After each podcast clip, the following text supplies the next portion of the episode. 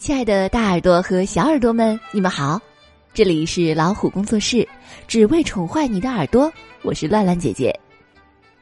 爆竹声中一岁除，乱乱姐姐特别高兴，又陪伴大家成长了一岁。小朋友们都知道，过了年就是鼠年了。乱乱姐姐今天啊，也给大家带来了一个和老鼠有关的好听的故事。这个故事的名字叫做。飞到月亮上的小老鼠，作者是意大利的马克·福尔洛蒂，翻译赵秀英，吉林出版集团股份有限公司出版。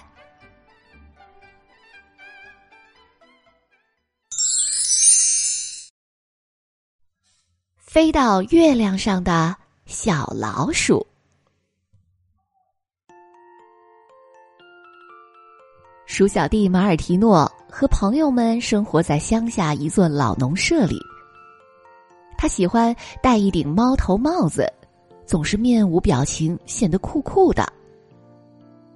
蜥蜴利奇不小心卡在了烤面包机里，朋友们都很担心，只有马尔提诺在一旁冷冷的看着，一句话也没说。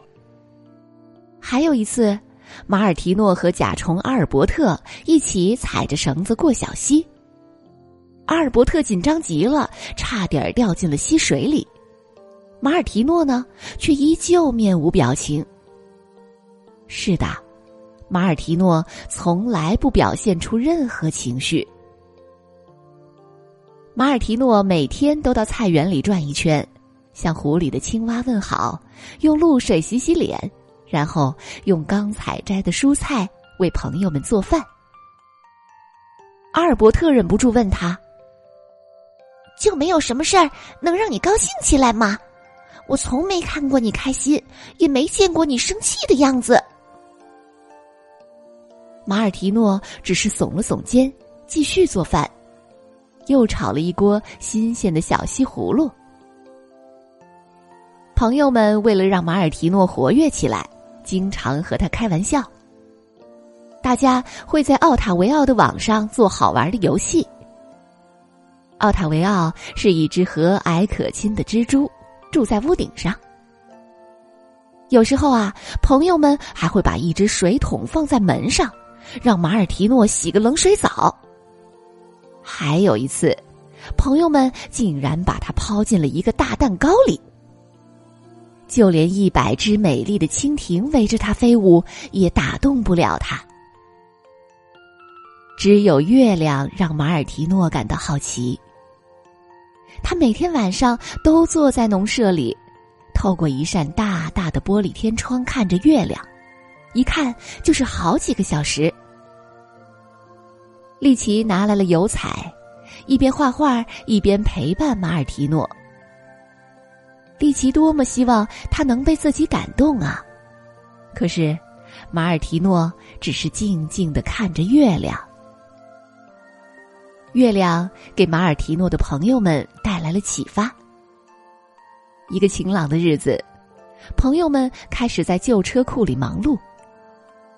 阿尔伯特身上弄得油乎乎的，喜鹊凡尼用爪子抱着某种发光物飞来飞去。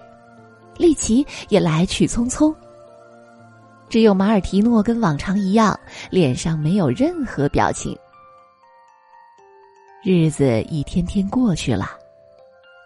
这一天，阿尔伯特突然冲进屋子，兴奋的对马尔提诺说：“醒醒，快来看呐，给你一个惊喜，就在旧草棚那儿。”马尔提诺面无表情的跟在阿尔伯特后面向草棚走去。心想，这肯定又是一个玩笑吧。但是，一跨进草棚，他就呆住了。展现在他眼前的，竟然是一枚火箭。这是朋友们用废旧拖拉机的零件专门为他打造的。马尔提诺吃惊的挑了挑眉毛，睁大了眼睛。朋友们总算在他脸上看到了不一样的表情。马尔提诺走进火箭驾驶舱，细细的打量着。朋友们鼓励他启动火箭试试，没想到他却退了出来，摇了摇头，跑开了。凡尼生气的说：“太不懂事儿了。”阿尔伯特也说：“咱们费了多大劲儿给他造这枚火箭呢？”阿丽娜奶奶说：“你们不要灰心，马尔提诺只是有点胆小罢了。”阿丽娜是一只上了年纪的猫头鹰，它一直生活在草棚里，为在那里出生的小动物们做蛋糕。他做的蛋糕啊，五颜六色，好看又好吃。他陪伴小动物们一起长大，就像对待自己的孩子一样关爱他们。阿丽娜了解这里每一个人的缺点，比如阿尔伯特常常偷吃玫瑰花苞，即使吃了不舒服，还是不停的吃。凡尼娜，看到发光的东西就想要，不管是不是自己的。丽奇非常懒惰，喜欢晒着太阳睡大觉。每个人都有自己的小毛病。阿丽娜说：“有时啊，胆小的人会装作什么都不在乎，这就是马尔提诺表现得很酷、很冷漠的原因。我倒有个好主意。”夜晚再次降临，一轮明月挂在天空。寂静的夜空中，突然传来了尖利的喊声：“救命！救命！我下不来了！”是丽奇在呼救，他挂在了一盏高高的吊灯上。马尔提诺从睡梦中惊醒了，不好，利奇有危险，只有一个办法可以救他。他毫不迟疑的跳上火箭，转动了钥匙。吱吱吱，火箭升空了。但是马尔提诺一抬头，才发现利奇正好端端的坐在凡尼的背上。他一下子明白了，这又是一个圈套，朋友们是为了让他驾着火箭出发。马尔提诺注视着前方，前面是一轮明晃晃的月亮。马尔提诺拼尽全力高喊着：“我来了！”他的胆怯也随着火箭的升空被抛到了九霄云外。火箭消失在深蓝色的夜空中，阿丽娜一边品尝着冰激凌和奶油蛋糕，一边欣慰的笑着。突然，遥远的夜空中传来了一声惊天动地的巨响。随后，无数闪闪发光的金属碎片从天而降。朋友们纷纷惊呼：“马尔提诺！”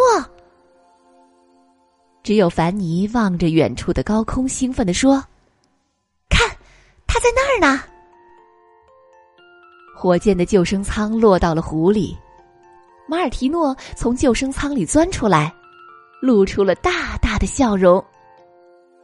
这时。马尔提诺一点儿都不害怕了。他已经到过了太空，吻过了月亮，他感觉世界是那么的美好。就算以后还会有可怕的事情发生，又有什么关系呢？现在，他只想把自己的故事讲给所有人听。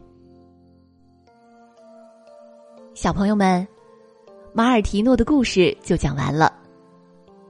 希望这一只在朋友的鼓励和帮助下获得了勇气和自信的小老鼠的故事，也能够鼓舞到你们。